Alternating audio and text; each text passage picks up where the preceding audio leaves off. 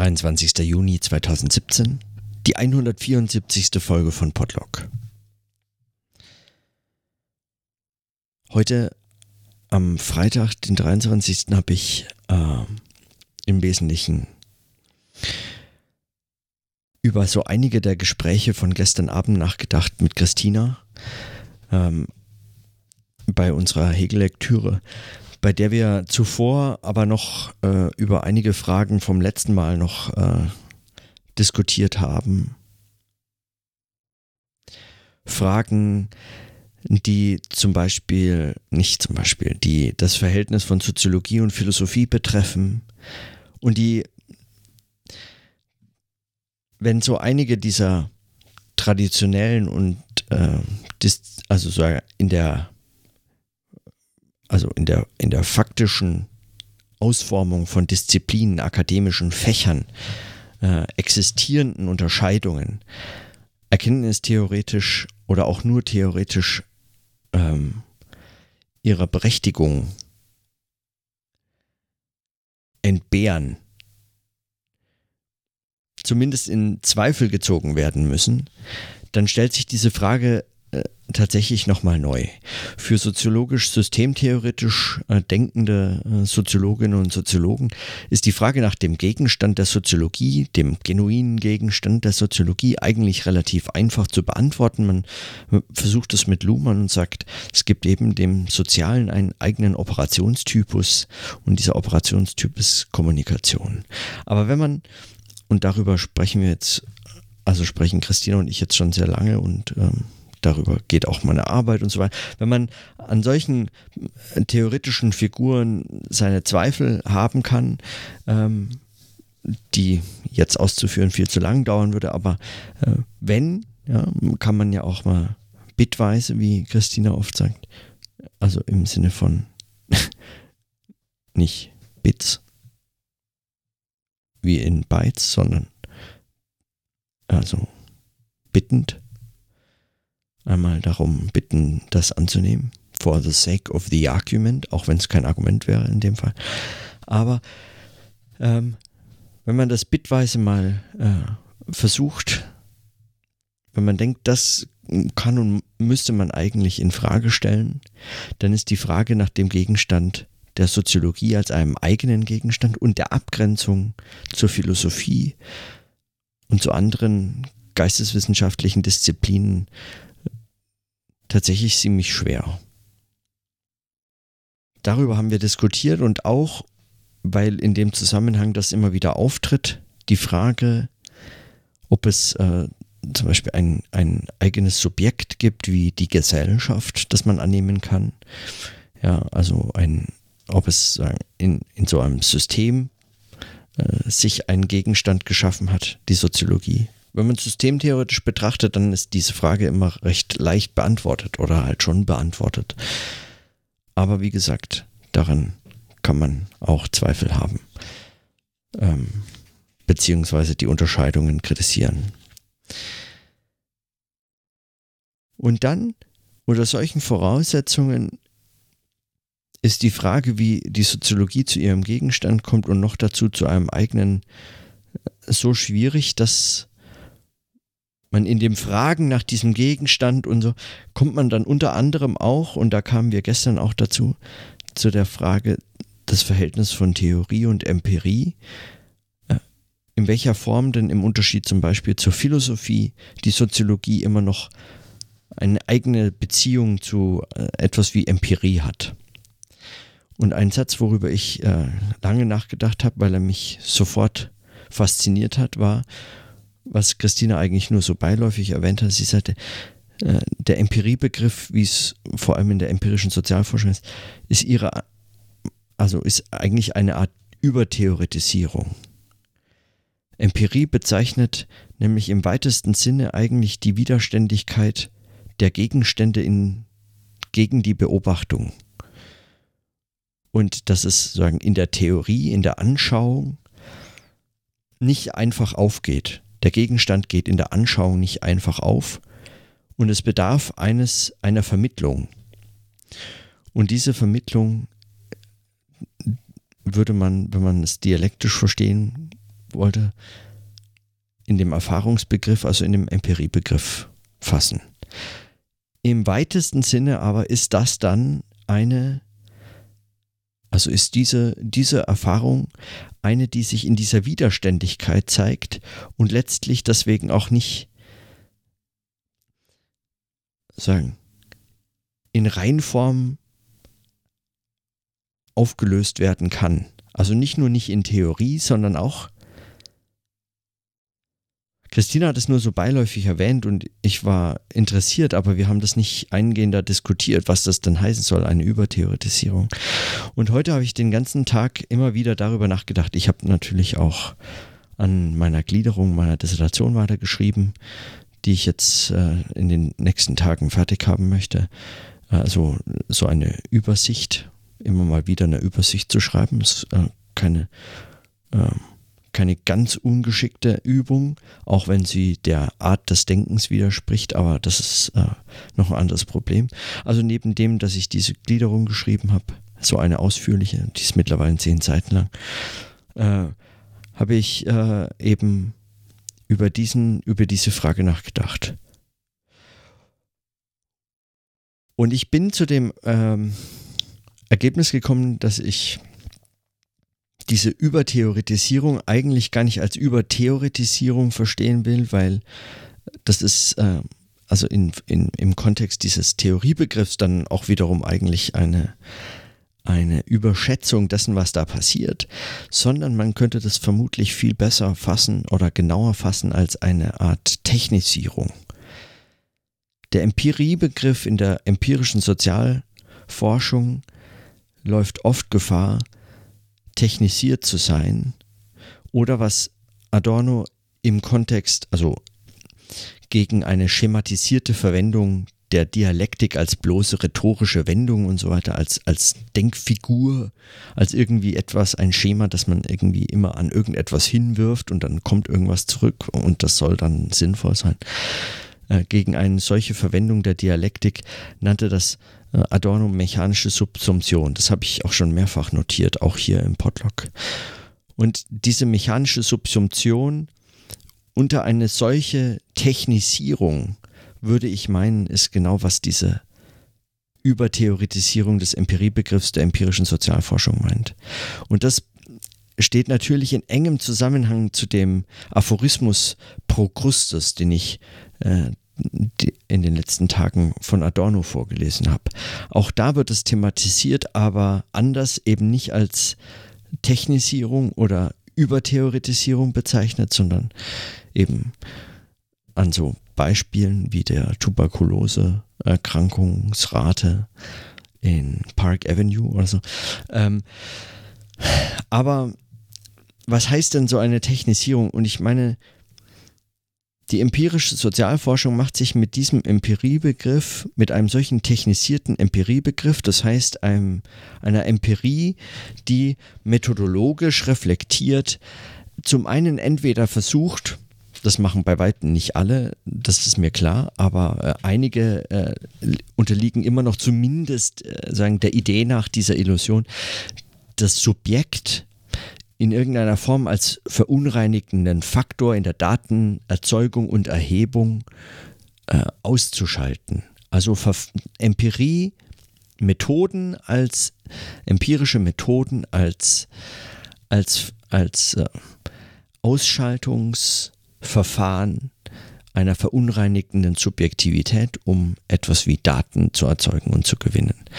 Und wenn es nicht mehr die Idee der Ausschaltung in Gänze trifft, dann ist zumindest meistens noch so eine Art ähm, ja, Minimalausschaltung im Sinne einer Intersubjektivität oder so, die als, als Ziel äh, zumindest noch äh, mitgetragen mitgeführt wird. Also eine Ausschaltung, die halt nicht erreicht werden kann, aber trotzdem versucht werden soll. Warum auch immer sowas äh, äh, immer mal wieder versucht wird, ein Ziel zu haben, das man äh, nicht erreicht und trotzdem, also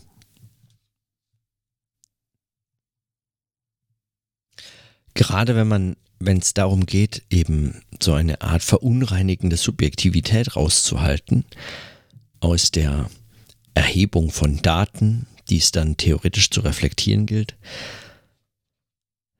kann so ein unsauberes Ziel, das man eigentlich nicht erreicht, wirklich nur noch ganz pragmatisch gerechtfertigt werden. So nach dem Motto, naja, ich kriege ja damit irgendwie meine Forschungsgelder oder meine Stelle. Also es funktioniert. Was will ich mehr? Wem mehr bin ich verpflichtet als meinem Arbeitgeber oder ähm, ja, dem Fortbestehen meiner Stelle oder meiner Anstellung? Das befriedigt allerdings jetzt nicht wahnsinnig, wenn man einfach nur auf diesen Erfolg setzt. Gut.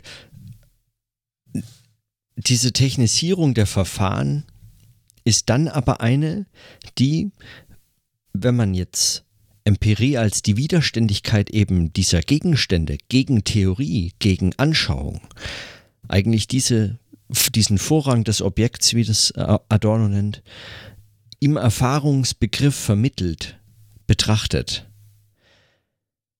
dann kann eine solche Technisierung nicht nur nicht unbedingt viel weiterführen, sondern sie nimmt der Empirie genau das, was sie, was sie sein, also wozu sie, wo es zu es überhaupt lohnt, sie zu betreiben, nämlich als eine Form der Vermittlung dieser Widerständigkeit. In der Technisierung wird ja genau diese Widerständigkeit eigentlich ausgeschalten. Und so kommt es dann zu solchen perversen Ergebnissen, wie es auch Adorno geschildert hat, dass äh, Hypothesen so dermaßen tot operationalisiert werden, dass Belege vollkommen trivial, nichtssagend, überhaupt keine Frage mehr beantworten, die jemand sinnvollerweise auch noch stellen möchte.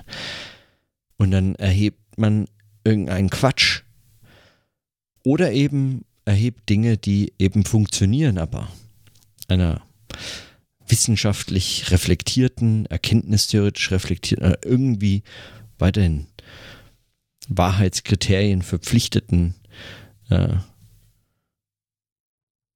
Perspektive einfach nicht mehr gerecht werden. Also eine solche Technisierung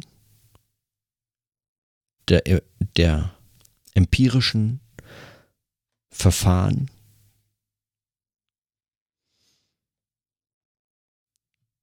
ist letztlich eine Form der Ausschaltung genau dessen, wozu es der Empirie un unbedingt braucht. Durch, in was sie eigentlich unersetzlich ist. Und das meint eine solche Übertheoretisierung beziehungsweise eben Technisierung oder mechanische Subsumption unter diese Technisierung.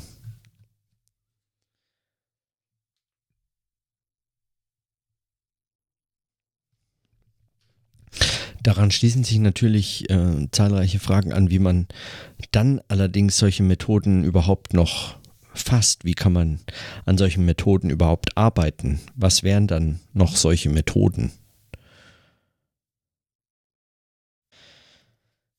Mein Verdacht ist tatsächlich, dass es ähm,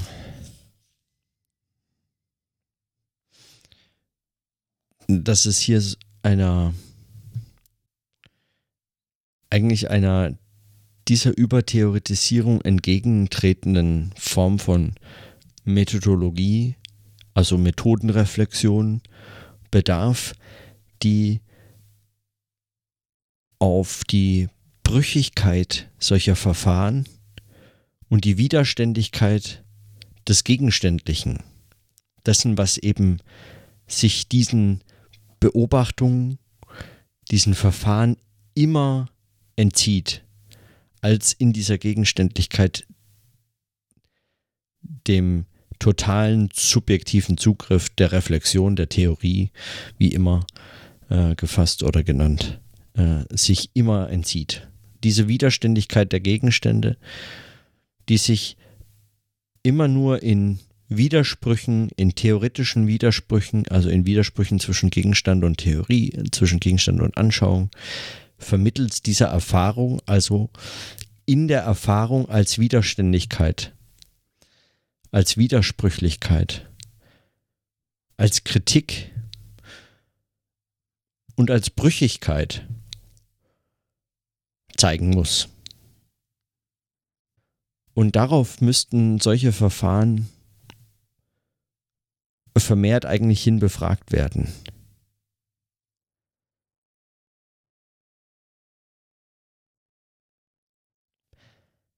Ich glaube, ganz konkret hat das jetzt erstmal gar keine so dramatischen Auswirkungen auf, ähm, auf bestimmte Beobachtungsverfahren oder äh, Datenaufbereitungsformen und so fort, weil, ähm, weil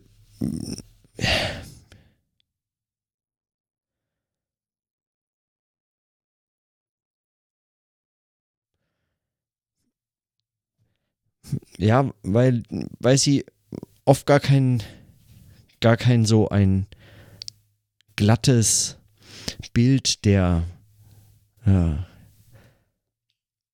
der Wirklichkeit oder der Welt zeichnen können.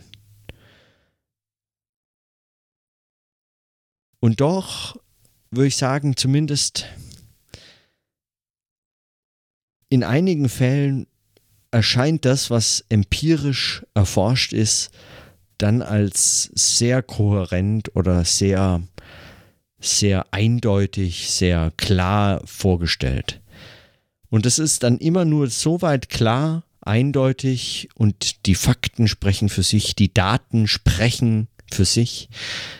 Also wenn Daten für sich sprechen, muss man sowieso hellhörig werden, aber ähm, wenn dann die Daten für sich auch noch eine konsistente, äh, zusammenhängende, eigentlich frei von Widersprüchen bestehende Geschichte erzählen und äh, am Ende dann Fakten herauskommen, die eben beschreiben, wie es wirklich ist äh, und so in so einem ganz empirisch positivistischen Sinne beschreiben, wie die Welt äh, wirklich funktioniert, wie das Soziale wirklich ist.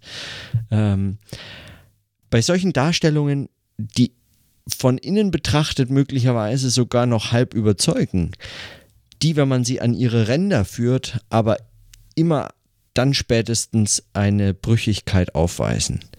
Also wenn diese Daten mit anderen Erhebungsverfahren konfrontiert werden, an solchen, an solchen Übergängen merkt man, äh, dass, dass zum Beispiel Datenerhebungsverfahren nicht zusammenpassen, äh, Ergebnistypen nicht zusammenpassen. Dass hier das eine Teilphänomen eines äh, größeren Zusammenhangs so erforscht wird, ein anderes so und die Methoden aber nicht mehr kompatibel sind, dass man sich fragt, inwiefern sie denn überhaupt dann noch Teile eines Ganzen sein können und so weiter. Also in all solchen Verfahren, da stecken diese Widersprüche drin. Und diese Widersprüche gilt es, sagen, in die Methoden selbst, in die Erhebungsverfahren selbst reinzuholen. Gar nicht so sehr dann in die ähm, nur an den Übergängen, nur quasi ein, ein sagen, das ist dann nicht nur einfach ein Problem derjenigen, die dann puzzeln, mit den unterschiedlichen Ergebnissen der Studien dann irgendwelche Zusammenstellungen machen wollen, die zum Beispiel größere Zusammenhänge dann aus unterschiedlichen empirischen Untersuchungen zusammen äh, beschreiben wollen, sondern es ist eigentlich in der Verantwortung der Methoden selbst und der empirischen Untersuchungen selbst hier auf, äh, auf diese Fragen und Probleme Antworten zu finden. Und das ist dann nicht nur eine Frage von Skalierung, wie es oft eigentlich nur zur Entschuldigung, dass man ja gerade halt keine sinnvolle Antwort hat oder, äh, oder weiß, dass man eigentlich da ein Problem hat und äh, erst recht deswegen keine Antwort geben kann und will. Ähm, vorgebracht wird, so als, als Ausrede, Ausflucht oder als, als ein hippes Wort, was irgendwie maskiert, was da was da im Argen liegt. Also es ist keine Frage von Skalierung und es ist eben nicht die Aufgabe eines Masterpuzzlers oder so, der dann die empirischen Untersuchungen einfach so zusammensteckt oder darin eben ein Problem sucht und dann äh, möglicherweise mit irgendeiner tollen Erzählung oder Meta-Erzählung oder so versucht hier das zu relativieren. Ja, das kann man ja so. Aber so. Und dann habe ich heute auf Twitter zufällig, weil das passt hervorragend dazu, ein, ein so ein, eine Pseudometapher von Wahrheit äh, entdeckt, äh, die ich dann versucht habe, leicht zu modifizieren.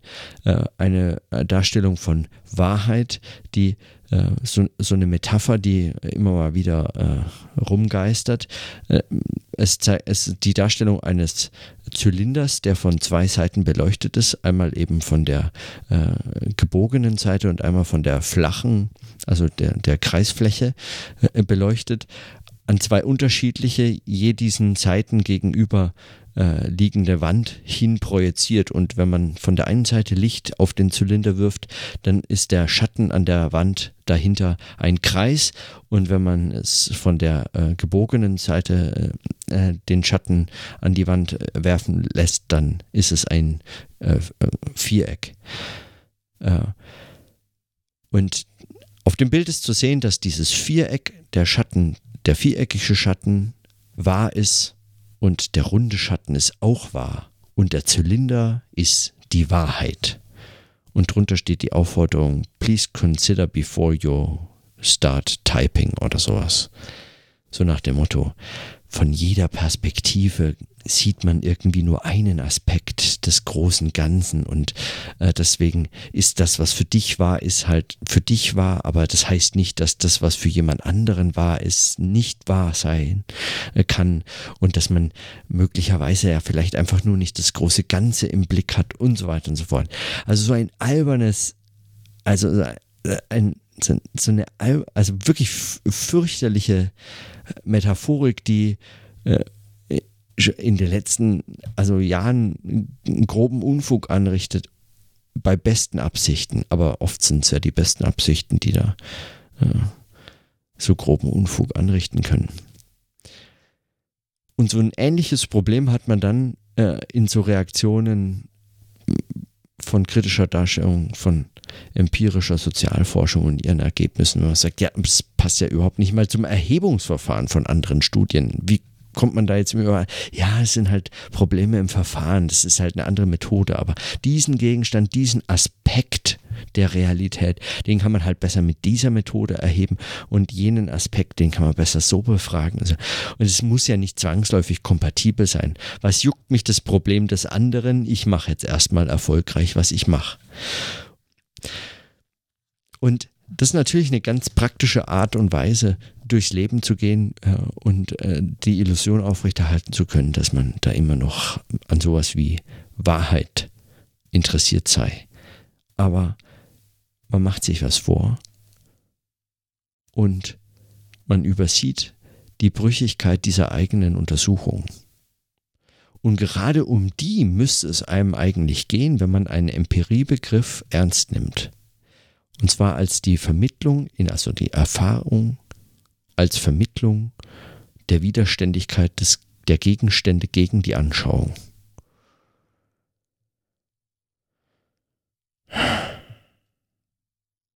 Da kann man gar nicht auf solche Brüchigkeiten verzichten und auf Widersprüche und auf, äh, auf eben diese problematischen Ränder.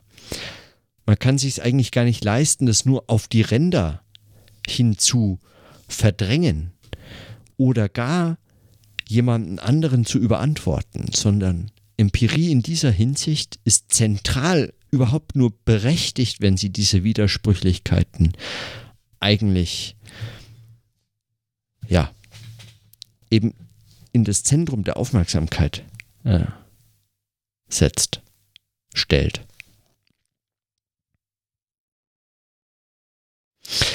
So zumindest waren heute meine losen Gedanken dazu. Also ich weiß gar nicht, ob ich da noch mehr. Ähm, also zurzeit kann ich da sicherlich noch nicht viel mehr sagen. Ich meine, das müsste man oder könnte man jetzt auch an ganz konkreten theoretischen, äh, methodischen äh, Ansätzen diskutieren. Fragen, an welcher Stelle das eigentlich hier so, so, so was betrifft. Aber meistens geht es ja bei empirischen Untersuchungen schon bei der Frage los, wie kommen die überhaupt zu ihren Gegenständen, zu dem, was sie Daten nennen. Was ist überhaupt ein Datum oder Daten in diesem Kontext? Wie kommt man da hin? Und das setzt meistens so viel voraus, was nicht mehr worum sich nicht mehr bemüht wird, dass äh, die Brüchigkeit eigentlich schon da ist, schon beobachtet werden kann, bevor man überhaupt loslegen kann mit irgendeiner empirischen Untersuchung. Und äh, hm. Und warum Grounded Theory als Ansatz da jetzt auch nicht mehr einem weiterhilft, also da kann ich heute nicht mehr drauf eingehen. Das würde noch einen Riesenfass aufmachen. Habe ich auch jetzt, also ja, ist mir jetzt nur gerade in den Sinn gekommen, aber hat mich heute nicht beschäftigt, Gott sei Dank. Also, das waren meine heutigen Gedanken zu einem zum Empiriebegriff. Ich habe dazu auch einen kleinen Text geschrieben, aber ich glaube auch der funktioniert nicht vorgelesen und ich habe ihn heute über mehrere Stunden immer mal wieder einen Absatz dann, einen Absatz äh, einige Stunden später und so geschrieben, so dass er sowieso vermutlich nicht ganz in der Form Konsistenz ist, wie ich als, als Text irgendwie nicht so in der Form funktioniert. Aber die Frage nach, nach der Empirie, der Erfahrung als Vermittlung der Widerständigkeit der Gegenstände gegen die Anschauung,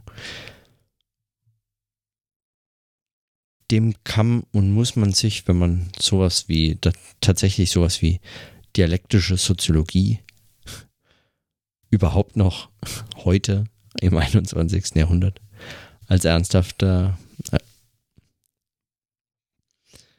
ähm, zu betreibendes Unternehmen äh, auffassen möchte, dem muss man sich, denke ich, nochmal gerade vor dem Hintergrund dieses allgemeinen, dieser allgemeinen Begeisterung für empirische Methoden und Untersuchungen und dieser neuen, diesem neuen positivistischen Trend äh, nochmal ganz neu stellen.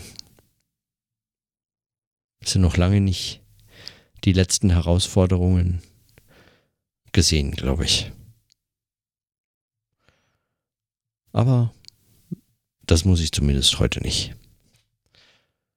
Und ähm, in diesem Sinne, bis morgen.